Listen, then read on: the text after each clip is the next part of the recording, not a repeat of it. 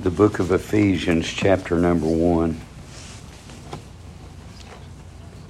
So, Paul has told us, I believe, a, a key verse in all of this is verse number three. Blessed be the God and Father of our Lord Jesus Christ, who has blessed us with all spiritual blessings in heavenly places in Christ. You know, I thought, I'm sure a lot of people would think it was silly but I'd thought about going out there to the copier and making some little notes, pass them out, and just ask you this question Would you write down two or th- three things that you thank God for each day? And I really wonder what that would be in my mind, I already pictured what a lot of it would be. It would be, I thank God for my children, for my home, for my family. I thank God for health, for my job. But I wonder, do we really thank God for the spiritual blessings? That's what's really important, isn't it?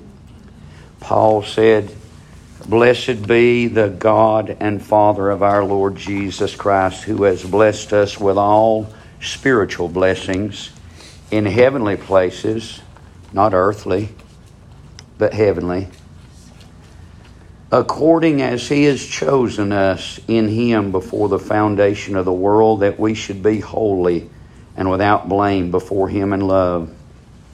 Having predestinated us unto the adoption of children by Jesus Christ to Himself according to the good pleasure of His will. These are spiritual blessings to the praise of the glory of his grace, wherein he hath made us accepted in the beloved, in whom we have redemption through his blood, the forgiveness of sins, according to the riches of his grace. You know, we're going to hear that over and over again through this first chapter. The riches of God's grace. We hear it in Romans where sin did abound, grace did much more abound. Aren't you thankful for the wonderful, marvelous grace of God that did abound more than your sin? I have a I have a song in the back of my Bible that Trish sings sometimes. Deeper than the stain has gone. a wonderful song. Praise the Lord for full salvation. God still reigns upon his throne, and I know the blood still reaches deeper than the stain has gone. So what would we be thankful for, you know, without without knowing what I've prompted you to write down? What would you have written down? What do you thank God for? Well, Paul is going to go on to say this in verse number 7. And there's no question about this that the way these spiritual blessings come to us is our union with the Lord Jesus Christ. And you know, a lot of folks would argue with verse number 4, with verse number 5. But I'd say this they'd say, well, you're receiving those blessings because you are in Christ. I say this for you to come to that uh, conclusion, you'll have to go to about verse number 13, 14 through there, and you'll have to read the book of Ephesians backwards. But I tell you that God, the reason we are in Christ is because of the work of God. As we tried to think this morning about Psalm 139, David said, Lord, you've known me. You've set me before and behind. But you know that was that was David looking at his situation now. But when we look to the climax of that, when we look to that and see where that originated, that was God doing a work in the very beginning, wasn't it? That's what we have here in the book of Ephesians. So verse number 7, in whom he hath made us he hath made us accepted in the beloved, in whom we have redemption. So, what could we say about that redemption? That redemption, you might say that it was this that it was a payment for a cancellation of debt. It was being made, as Paul says here in this book, were adopted into the family of God. We were outcast. We were slaves. We were slaves to sin. We were slaves to our own wickedness. We were in corruption. We were children of darkness. But through our union with the Lord Jesus Christ, we've been redeemed. We've been ransomed out of. It means to buy out of. So as you think about that, a payment or a cancellation, Brother Paul said this in Romans chapter number 4 and verse number 25. The Word of God says, Who was delivered for our offenses and was raised again for our justification. So, why was Jesus delivered? He was delivered because of my sin. He was delivered, and, and what did He do? Did He make redemption possible? No, He did not make redemption possible. He redeemed us. He redeemed us. He didn't make redemption possible. He redeemed us. Thank God, I've been redeemed. You say, well, he made redemption possible. No, ma'am, and no, sir, he redeemed us. L- listen to a few uh, uh, words, a few scriptures in the Word of God. Uh, in the book of John, chapter number 8. The book of John, chapter number 8, and verse number 34, Jesus says this Verily, verily, I say unto you, whomsoever committeth sin is the servant or the slave of sin. Jesus Christ came that you and I could be redeemed from that. And He did. For those that are saved, for those that have been elect, for those that God chose, for those He predestined to be adopted into the family of God, he has redeemed you. You're redeemed. That, that work of redemption is a complete work. It's not a work that makes redemption possible, it's a finished work by the, by the sacrifice of the Lord Jesus Christ. Redemption has been accomplished. Listen to the Word of God in Titus chapter number 2 verse number 14. Titus chapter 2, verse 14. Who gave himself for us. Now, who is us? I told you other night, every epistle, every letter in the New Testament, starting in the book of Romans forward to through the book of the Revelation, is to save people. That's it to save people. This is not the lost people. Who gave himself for us, that he might redeem us from all iniquity and purify unto himself a peculiar people, zealous of good works. Hebrews 9, verse number 15. Hebrews 9 15. And for this cause he is the mediator of the New Testament that by means of death, for the redemption of transgressions that were under the first testament, they which are called might receive the promise of eternal inheritance. It's a work of God in the calling, isn't it? According to Romans chapter number 8, those whom he foreknew, he predestined to be conformed to the image of his Son and those whom he predestined, he called. And those that he called, he justified. It's all a work of God. You and I have been redeemed in our union to the Lord Jesus Christ. We have redemption. We have been bought. We have been, uh, uh, uh, uh another way to look at it, in, in, in the day that Paul wrote this, even that adoption, that was only in Rome in, in Roman in the Roman realm. That adoption was through being a Roman, being a Roman citizen. But you know, in the Roman realm, there was multitudes, thousands and thousands of slaves. And slaves were bought and sold for a price. You and I were slaves. What was I slave to? I could say several things. I was a slave to sin. I was a slave to the devil. I was a slave to myself. Honest to God, I was a prisoner of war. I was going to be released through and by the, the offering, the sacrifice of the blood of the Lord Jesus Christ. I was going to be released as a prisoner of war. And you know, you might say, well, well, did, the devil own you? well, I'll say this I was a child of darkness, I was under the lordship of the devil, but I was at war with God. I was an opposer to God. I was an opposer to God myself, and you were as well. If you're unsaved today, then you and I are opposers of God. He freed us as prisoners of war.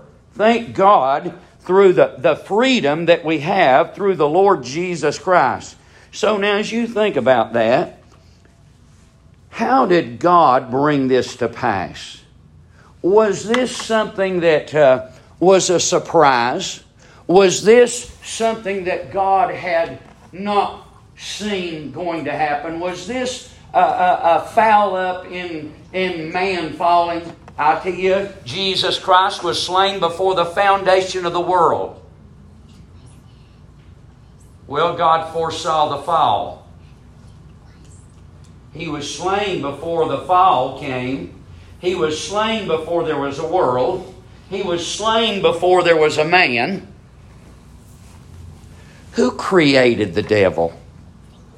Who created man? Who created the serpent that could talk to the woman? Who created that?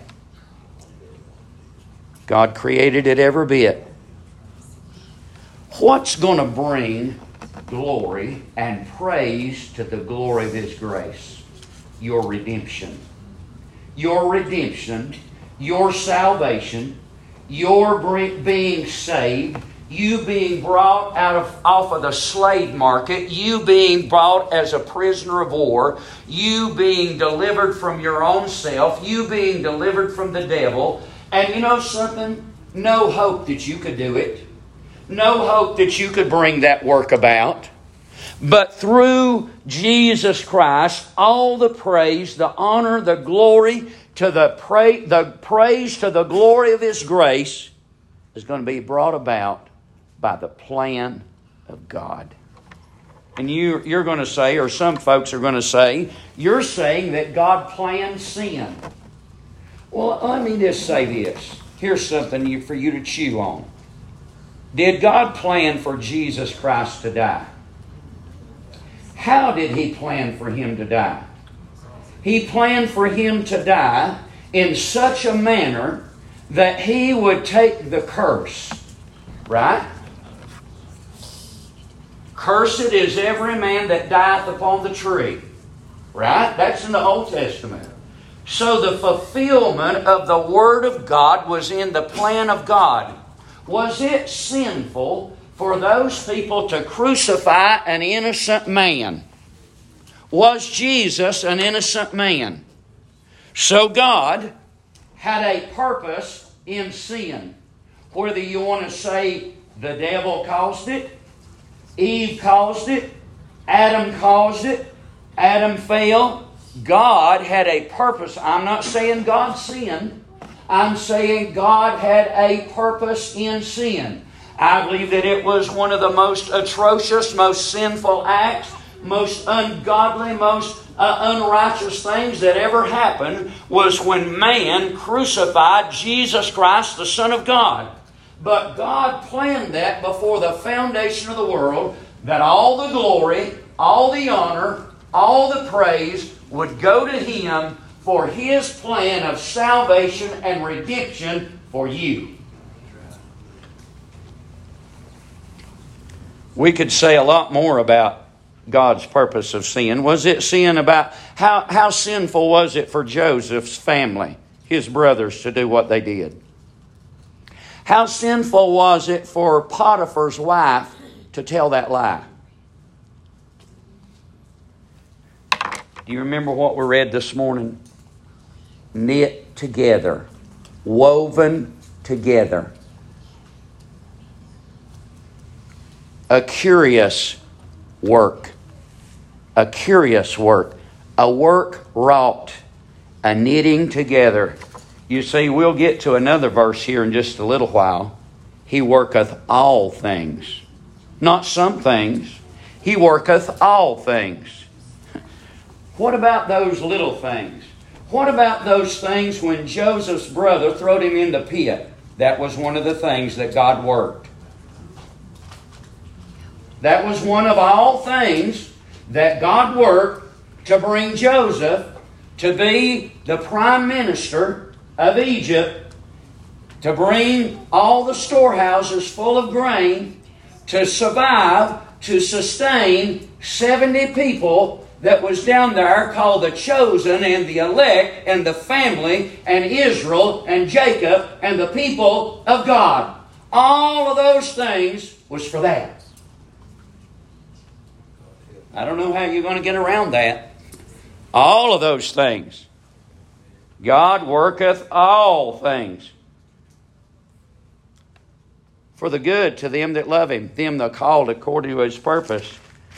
God, that in the uh, God doeth worketh all things, worketh all things after the counsel of his own will. Was God influenced? God is not influenced. God is not a God of reaction. You and I are men and women, and this is the truth. This is the reason there's no free will, folks.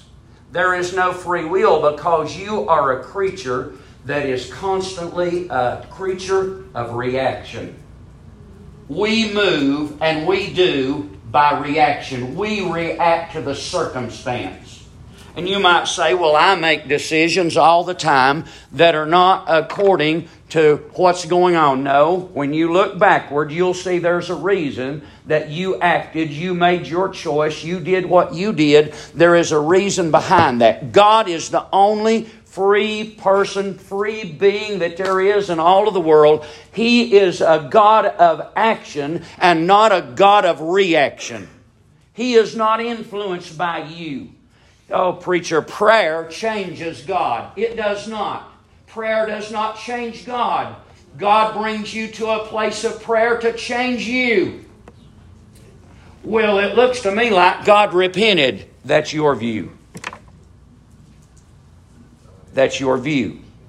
That's our view on a horizontal human nature. It looks like God repented.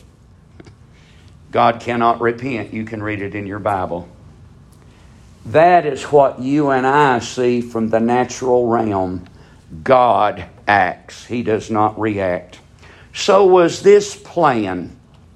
Was this an afterthought? Was it a foul up brought about by Adam? It was not. This was to the glory, to the praise of the glory of His grace, in whom we have redemption. So, if you would read with me just a little bit more in Romans chapter 3 and verse number 10, listen to these words. At is written, There is none righteous, no, not one. Do I need to be forgiven? Do I need redemption? Do I, what kind of shape is man in? I tell you, man needs a redeemer. There is no hope for man because man has sinned. How about all man? We've all sinned and come short of the glory of God. According to Romans chapter number 7 and verse number 14, listen to these words. 7 and 14, the Bible says this For we know that the law is spiritual, but I am carnal, sold under sin, to traffic into sin. That's man's nature. Man is trafficked into sin. You know where I got that from? I inherited that from my mother and my father. They inherited it from their mothers and their fathers. And they inherited, and right on down the line, you know where that came from? That came from Adam. I inherited the nature of sin. I inherited that from my uh, predecessors from my family, but you know something? I'm not redeemed with corruptible seed. I'm not re- redeemed with corruptible blood. I'm not redeemed with the blood of bulls and of goats and of calves and of heifers and of turtle doves, but I've been redeemed with the precious blood of the Lamb of God who was slain before the foundation of the world, and he was ordained to that. He was pre, uh, that was a predetermination of of God before the foundation of the world, that was the way it was going to be. For His glory. For His glory. There, there's no way around it. There's just no way around it. So in, in chapter number 8, Romans chapter 8 and verse number, thir- er, I'm, I'm sorry, Romans chapter 8 and verse number 21, listen to these words. Romans 8, verse 21. Because the creature itself also shall be delivered from the bondage of corruption. You know what we are, folks? We're going to die. We're going away. We're failing. We are corrupt. We are likely to die. We will die. But you know what I've been delivered from? Through the Lord Jesus Christ, I have been delivered from that corrupt nature. I realize he says here in 8, he's talking about the deliverance and deliverance from corruption. We're going to get a new body one day. But I say by the word of God in Romans chapter number 8, I am delivered. I have been glorified. I have been justified. I have been sanctified. I have been set apart by God. I am now glorified in a certain sense by the Holy Spirit of God that dwells within me. I have a down payment. I have, I have the earnest of my glorification now through the indwelling of the Holy Spirit, and I'm going to get the completeness of it one day with a new body. Jesus in whom we have redemption. What have we been redeemed from? We've been redeemed from sin. We've been redeemed from corruption. We've been redeemed from death. We've been redeemed from the slave market. We've been redeemed from being a prisoner of war. We've been redeemed from ourselves. Thank God for the price that was paid. What was the price for my redemption? The blood of the Son of God. The blood of the Son of God. So as you, you, you think about that, listen to what the Bible says in the book of Galatians. Book of Galatians, chapter 1, and verse number 3 and 4. Grace be unto you and peace from God the Father and from our Lord Jesus Christ, who gave himself for our sins that he might deliver us from this present evil world according to the will of God. Whose will? Your will? God's will. The will of God and our Father. Chapter number 3 in the book of Galatians, verse number 13. Christ hath redeemed us. Do you see that past tense? I am redeemed and you are redeemed. We are redeemed. Christ has redeemed us. The letter to the Galatians, chapter number 1. Paul, an apostle, not of men, neither by man, but by Jesus Christ and God the Father, who raised him from the de- uh, from the dead, and all the brethren which are uh, with me unto the churches of Galatia. The letter is written to the churches, and the Bible says that Christ has redeemed us from the curse of the law. Isn't that wonderful? You know what I was under? I was under the curse. I was going to die and go to hell. I was under the law, and according to what Paul said a little farther in this chapter, we were all shut up under sin. Jesus redeemed us. We were in prison, weren't we? We are prisoners of the law. He delivered us from prison through the shed blood of the darling Lamb of God. He hath redeemed us from the curse of the law verse 13, 313. Christ has redeemed us from the curse of the law, being made a curse for us. For it is written, where is it written? Deuteronomy 21, 30, 21, 23. Cursed is everyone that hangeth upon a tree.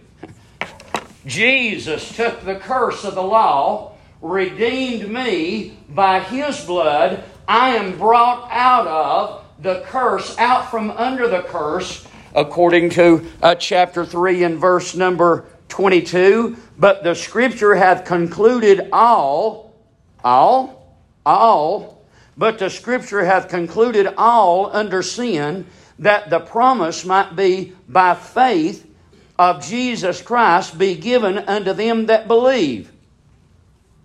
Now, how are we going to believe? Going to take faith to believe, right? Who gives faith? God gives faith? Boy, you know what? This seems like every way I go, it always keeps going back to God. Every way I turn, it looks like that as far as I'm concerned, I'm chopped out of the picture, and it all seems to be glory, glory, glory to the praise of His grace. Praise be to the glory of His grace. How glorious this grace. So, why blood? Why blood? Why does He not say, why doesn't he just say Jesus died for us? No, the Bible said by blood, by the Word of God, in whom we have redemption through his blood. If I look in Leviticus chapter number uh, 17, Leviticus chapter 17, he says this, verse 11 For the life of the flesh is in the blood, and I have given it to you upon the altar. Who gave it to you? God. God gave blood. Paul is going to say to the church at Ephesus when he's getting ready to go to Jerusalem over the church whom God shed his blood. God gave his blood. Well, it looks like Jesus. Well, it is Jesus, but Jesus is God in the flesh. So, uh, uh, um, 1711, Leviticus. For the life of the flesh is in the blood, and I have given it unto you I have given it to you upon the altar to make an atonement. What's that? Well, we could say it in a couple of ways. It's a covering, or we could say it is this it's an expiation of sin. It's to do away with our sin. It, for an atonement for your souls. For it is the blood that maketh an atonement for the soul. So if I look, if I look in Acts chapter 20 and verse 28, Acts chapter 20, 28, Paul is at Ephesus, headed to Jerusalem. Acts 20, 28, Take heed, therefore, over yourselves to the flock, to all the flock over which God, the Holy Ghost hath made you overseers, to feed, feed the church of God, which he has purchased there's redemption, isn't it? To buy, to buy, to redeem, to ransom, to buy away, to buy out of, which he had purchased with his own blood. So, why is it the blood? Well, all the Old Testament, you know what they did? You know what pleased God? You know what satisfied God? You know what was a propitiation for God? What was it that was a covering for God? It was always the blood. It was always the sacrifice. It was always the taking of a life. It was the blood that was put on the altar. It was the blood that was taken behind the veil. It was the blood that was let out at the altar in front of the veil. It was the blood that was let out there at the offering of sacrifice and offering. It was always the blood. God's not changed His plan, ladies and gentlemen. All the Old Testament is types and shadows of what God was going to do in the finished work of Jesus Christ. He was going to give His blood that you and I could be bought. It'll take blood. It'll take the blood to redeem us, to buy us. It'll take the blood. it'll take the blood in the sense that it was a violent death. It was a death of one for another. Isn't that what we see in the Old Testament? What did they do? I tell you what they did. They brought their lamb down there and they laid their hands on it. What were they doing? In a, tra- in a transfer. That's right, Vaughn. They were in a type and a shadow transferring their sin onto that lamb. And then what did they do? They took a knife and they slit its throat. And they let the blood out of it. And that blood was what satisfied God for one year. That's what satisfied God. That's why God was able to overlook. Why, how God uh, uh, w- w- was able to push out the judgment for sin that God was able to push it out for another year. They took that blood and they put that on the horns of the altar. They took that, the high priest took that and put it behind the veil up there on the mercy seat. He did that, friend, that you and I might be able to escape the judgment of God. But Jesus Christ, it wasn't for his sin, it was one for another, wasn't it? And through and by faith, you know what we do? We uh, come in union with the Lord Jesus by faith. And what happened? Uh, God put his his he put god put my sin on the back of the lord jesus christ and you know what he gave me in exchange he gave me his righteousness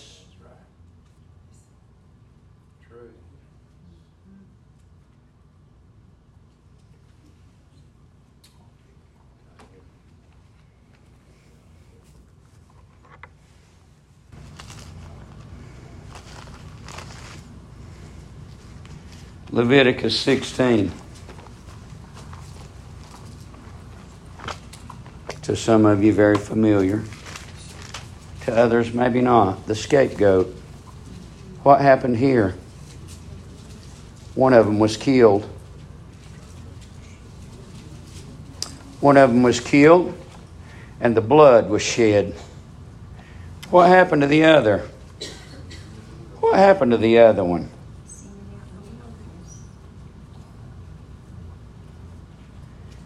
Verse 15 Thou shalt kill the goat of the sin offering for the people, and bring the blood within the veil, and do that blood, do with that blood as thou did with the blood of the bullock, and sprinkle it upon the mercy seat before the, before the mercy seat. And he shall make an atonement for the holy place because of the uncleanness of the children, because of their transgression and all of their sins and he will do for the tabernacle a congregation that remaineth among them in the midst of their uncleanliness. And there shall be no man in the tabernacle of the congregation when he goeth in to make atonement. I ask you this who? Who made the offering unto God? Jesus Christ. According to what he said to Mary, he said, I've not yet ascended unto the Father. Don't Touch me not, Mary. Who took that blood? He alone. He alone took that blood and put it on the mercy seat on the altar of God in heaven above. He didn't go behind the veil. Oh, I tell you, the veil was already rent. He didn't go behind the veil and put it on the mercy seat down there in Jerusalem. Uh, friend, he ascended and went from, uh, from Jerusalem to heaven and made an offering unto God for my sin and for your sin alone. No one else. No one else.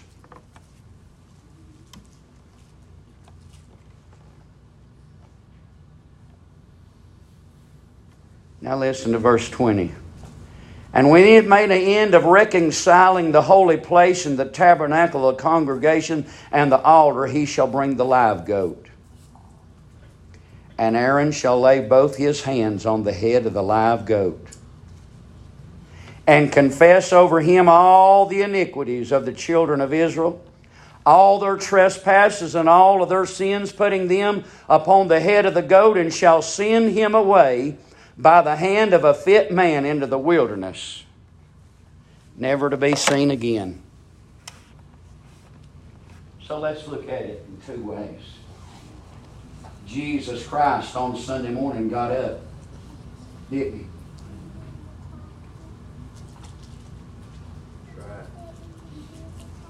sin free. No sin. There was no sin. He couldn't have got up if there was any sin. But look at you and I. My sin was put on him. And you know what he did? He took my sin and cast it into the sea of God's forgetfulness, never to be remembered again. My sin shall never ever be found again because of the blood, because I am in Him, in whom we have redemption through His blood. So now, you just think with me just, just a little bit here. Think about this what God has done for us through this blood, through this propitiation.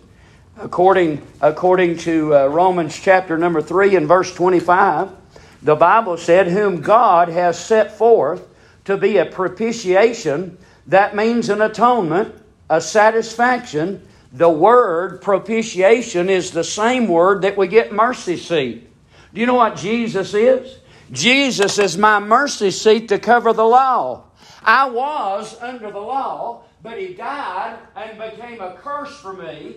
Cursed is everyone that died on the tree. I was cursed. He t- uh, the curse of the law, he took that.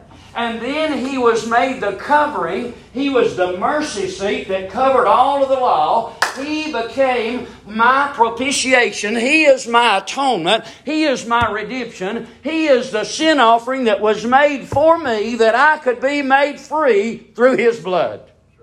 We've been bought. Been bought by the blood of the Lord Jesus Christ. By his blood, through his blood, I am free through his blood, I in whom we have redemption through his blood. Listen a little farther. Ephesians 2, chapter 2 in the book of Ephesians, verse 13.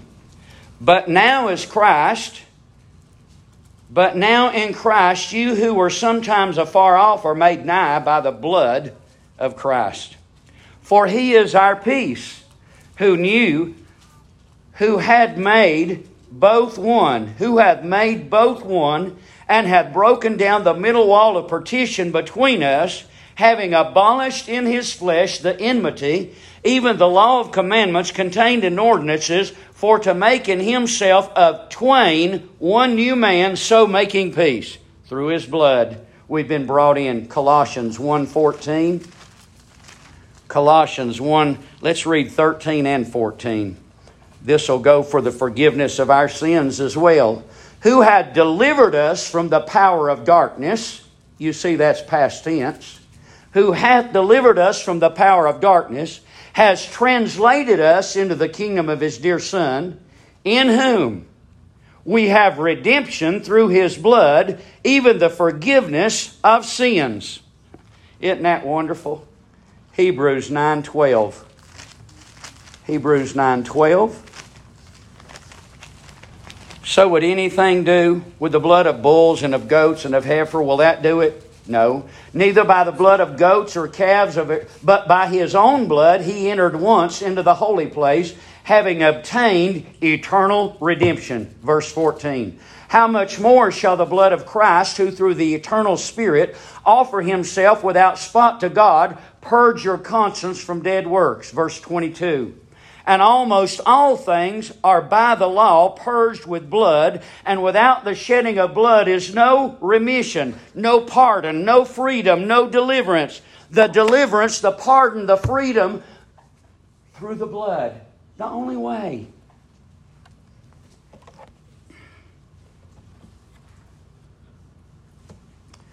First Peter, we've already alluded to it not by corruptible seed, but by incorruptible. Verse number 18 For as much as you know that you were not redeemed with corruptible things as silver and gold from your vain conversation, received by tradition from your fathers, but with the precious blood of Christ. As a lamb without blemish and without spot, who verily was foreordained, known before before the foundation of the world, but was manifest in these last times for you, So, what are we?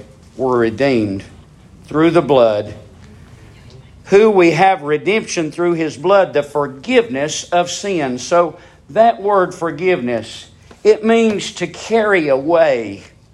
Uh, maybe, maybe you could see it in this in 2 Samuel. Forgiveness. 2 Samuel 12 13. David said, 2 Samuel.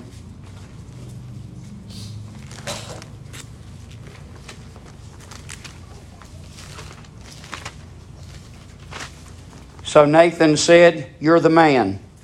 David said to Nathan, I have sinned against God. And Nathan said unto David, The Lord hath put away to carry away thy sin. Thou shalt not die. What, what was David? He was forgiven. What are you? I say this, folks. The Lord Jesus carried our sin. He carried our sin. He tells us in Matthew 20, 20 26, 28, I believe. We've said this more than once through this little study. Matthew 26 and 28. And as they were eating, Jesus took bread and blessed it and brake it and gave it to his disciples. And he said, Take, eat, this is my body. He took the cup and gave thanks and gave it to them, saying, Drink ye all of this. For this is the blood of the New Testament, which is shed for many for the remission, the pardon, the purpose, the freedom of our sins through his blood, we have been freed. Our sins have been put away. Psalm 103 12. Psalm 103, verse 12. Kevin read it, I believe. I'm, am I right, Kevin? Didn't you just read this just a few days ago? As far as the east is from the west, so far has he removed our transgressions from us. That may not be the same one. But can you see that? Where is my sin? It's not to be found. It's in the wilderness. He took it away with a scapegoat. It's taken away. It's taken away. Isaiah 44 22. Isaiah 44, verse 22. I'll read 21 and 22. Remember these, O Jacob and Israel, for thou art my servant. I have formed thee. Thou art my servant. O Israel, thou shalt not be forgotten of me. I have blotted out as a thick cloud thy transgression, as a cloud thy sins. Return unto me, for I have redeemed thee. Thank God for that. This is the work of God, the Father, the Son, and the Holy Spirit. This is the work of God. Micah chapter 7, verse 18. Micah, verse 7. Chapter 7, verse 18. I'm sorry.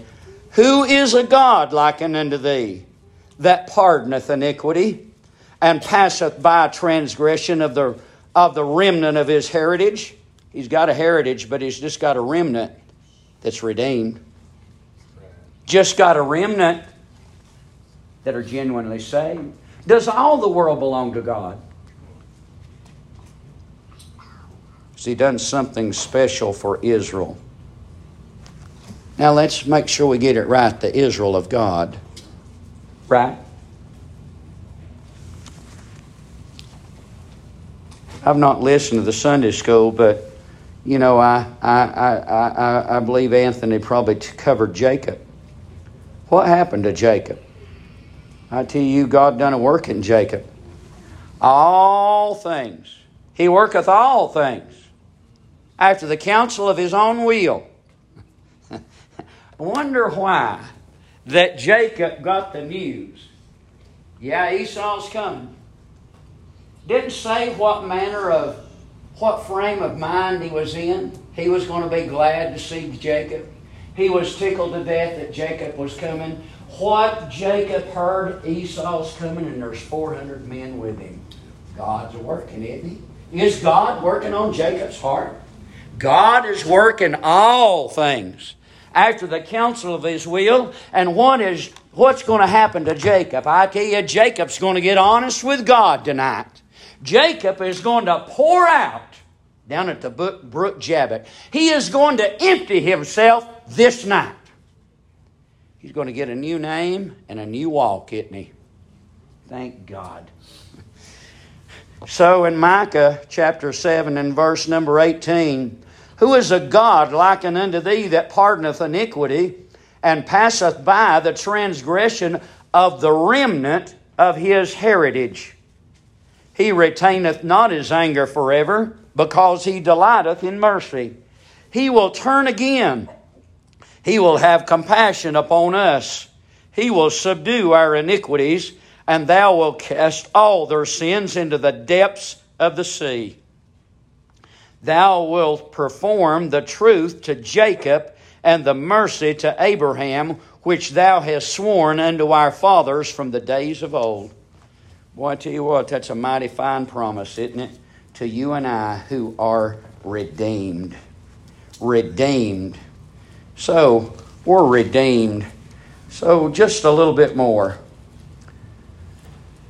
We're talking about a finished work. We've already read to you Colossians chapter 1, verse 13 and 14. Who had delivered us from the power of darkness, translated us into the kingdom of his dear Son, in whom we have redemption through his blood, even the forgiveness of sins. Romans chapter 8. You know, here's a God that so loved the world that he didn't even spare his own son. Isn't that something? Romans chapter 8, verse 1 and 2. There is now no, now, now no condemnation to them who are in Christ. Where's my redemption? Where's my salvation? Where's my forgiveness? Through the blood of Jesus. No condemnation to the him who are in Christ, who walk not after the flesh, but after the Spirit. How can we say we're walking? Are we on cloud nine all of the time? Is that it? No, we are led by the Spirit of God that dwells in those that have been born again. That's how we're that's how that comes about. For the law of spirit of life in Christ Jesus hath made me free. I'm free. I've been pardoned. I've been redeemed. I've been made free from, from, uh, from the law of sin and death. Go with me now to Romans chapter 8, verse number uh, verse number 31. I, will skip 28 through there, but just listen. What shall we say then to these things? If God be for us, who can be against us?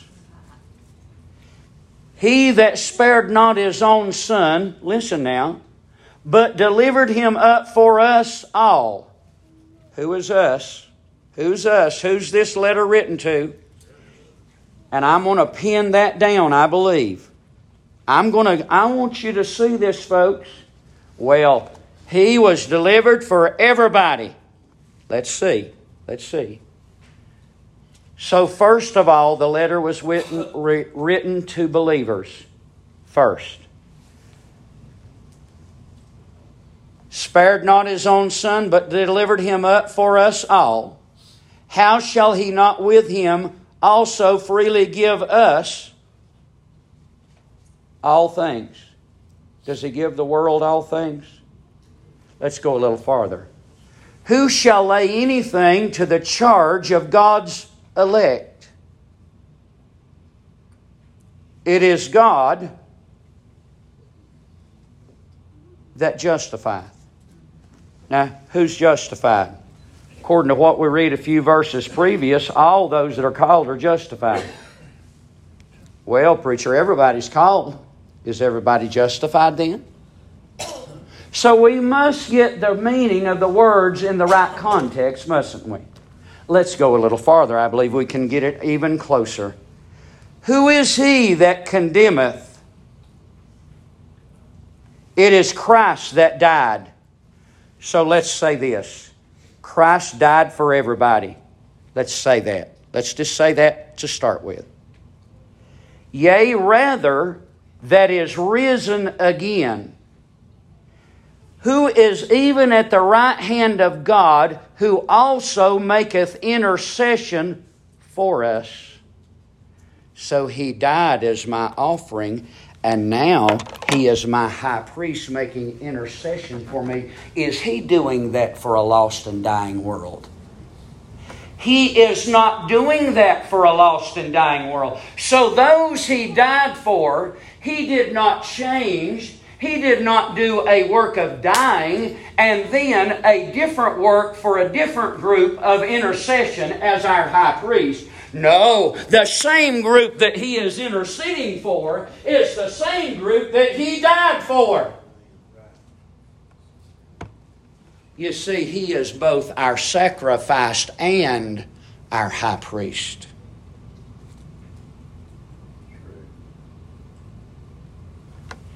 Aaron was only the high priest. The sacrifice was a lamb.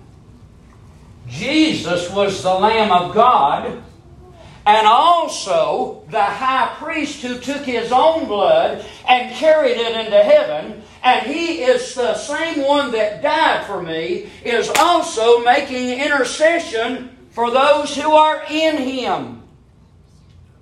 You see, he's one. He has not changed his job. His job was not to be a sacrifice for one group and an intercessor and a high priest for another group. Who was Aaron making the sacrifice for? Not that he was the sacrifice, but who was the sacrifice for? The children of Israel. Who was he a representative for as the priest? The children of Israel. Who did Jesus die for? Who did Jesus die for?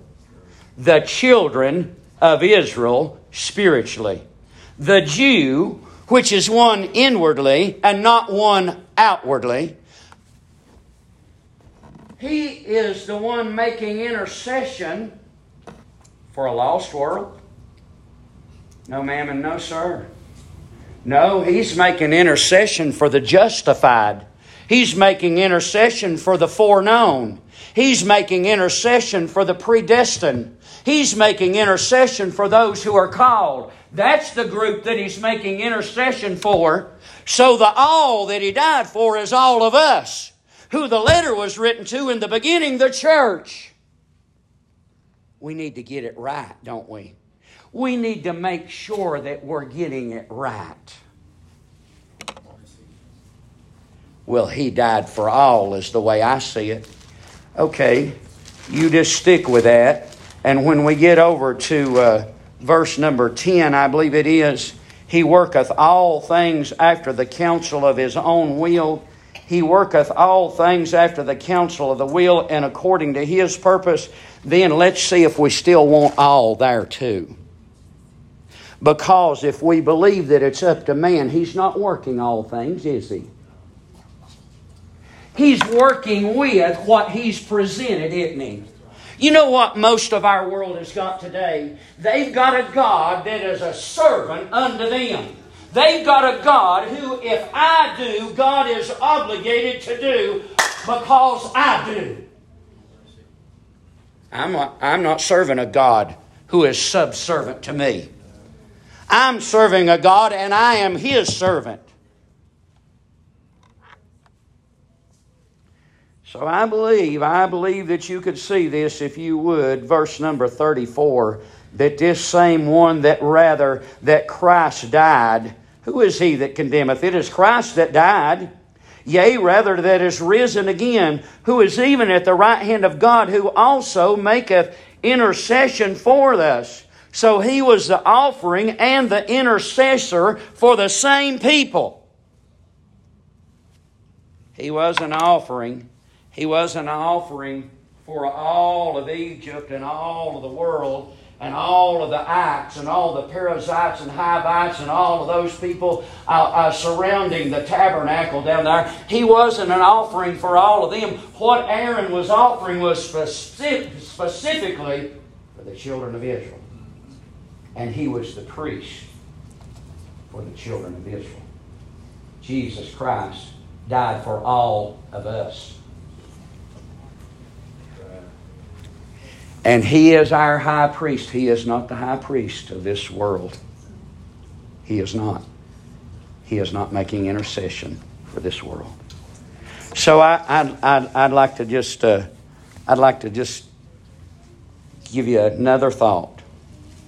And I'd like to ask you this. Some of you that are history people might know the answer to this. Anybody know Alfred Jodl? Would you know a foreign minister named Shigemitsu? Or a general named Umezu? Umezu. You might not know this name. William Bedell Smith. Does that ring a bell? Does that ring a bell to anybody? I bet this one will. General Douglas MacArthur. You know what all of those names were? They were representatives for people. Alfred Jodl was the German chief of staff of the German army. At 2:41 a.m. on May the 7th, 1945, Jodl signed the papers of complete surrender of World War II. Walter Bedell Smith was the representative for General Dwight Eisenhower and President Roosevelt.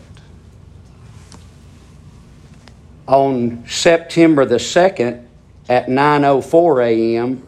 on the deck of the Missouri in Tokyo Bay, Foreign Minister Shigemitsu and General Umezu signed the papers of complete surrender before Douglas MacArthur.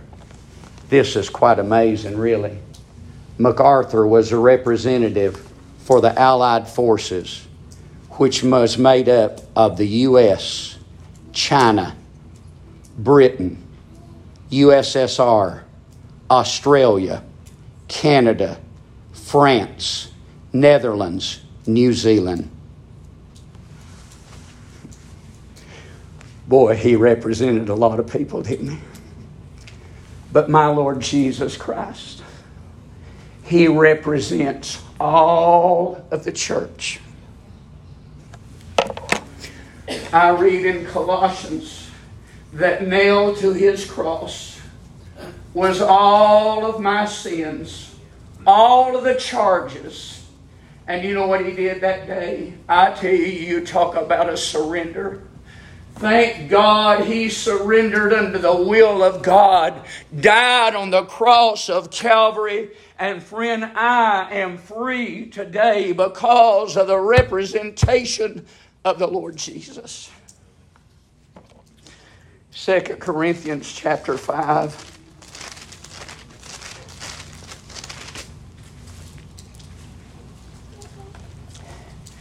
If any man be in Christ, he is a new creature. All things are passed away. Behold, all things are become new. Don't forget this. Don't skim over this. And all things are of God, who hath, past tense, reconciled us to himself by Jesus Christ and hath given unto us the ministry of reconciliation, to wit, in other words, that God was in Christ, reconciling the world unto himself, not imputing their trespasses unto them, and hath committed unto us a word of reconciliation. Verse number 21 For he hath made him to be sin for us who knew no sin, that we, that we might be made the righteousness of God in him. You know, the day that declaration of surrender of war in Tokyo Bay, you know, one of the paragraphs said this All prisoners of war shall be liberated immediately. Thank God for our representative, the Lord Jesus Christ. We're redeemed through his blood. And I've not even got to the last part of the verse. According to the riches of his grace.